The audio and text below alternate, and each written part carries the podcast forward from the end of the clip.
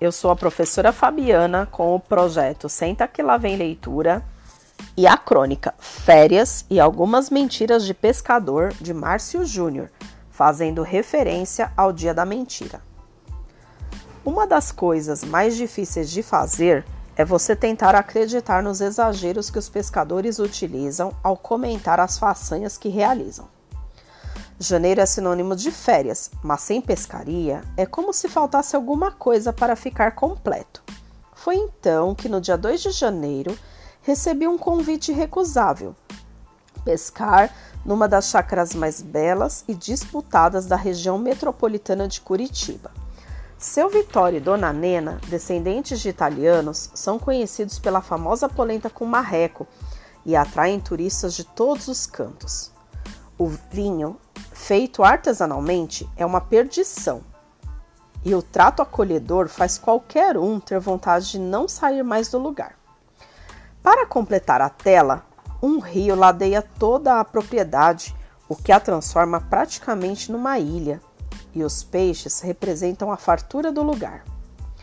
Equipamento de pesca no carro, repelentes e protetor solar na mochila, e começaram os exageros.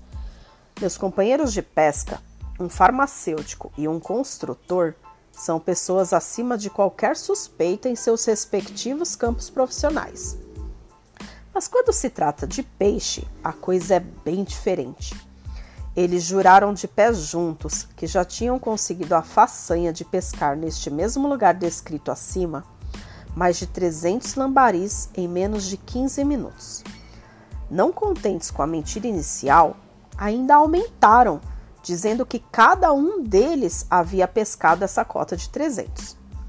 Duvidei e pedi alguma prova disso, e foi quando a mentira ficou insustentável.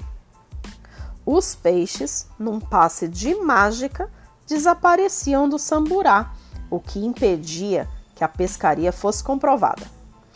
A cara de pau dos dois foi tão grande que o farmacêutico, descendente de japoneses, sorriu e soltou a seguinte pérola: Sei não, mas acho que os lambaris foram abduzidos por algum extraterrestre. Para encurtar a história e as mentiras que tive que engolir pelo percurso, chegamos à chácara e fomos quase imediatamente para a pescaria. Iscas prontas, anzóis na água e uma constatação: a mentira não era tão exagerada assim. A quantidade de peixes era tão grande que abandonei dois dos caniços que tinha armado e fiquei apenas com um, pois era impossível atender aos três, tamanha era a quantidade de peixes. Logicamente, aquele número de 300 peixes em 15 minutos era um exagero, mas eu já estava quase perdoando a mentira daqueles dois. Não demorou muito e veio a segunda constatação. O sumiço dos peixes também era verdadeiro.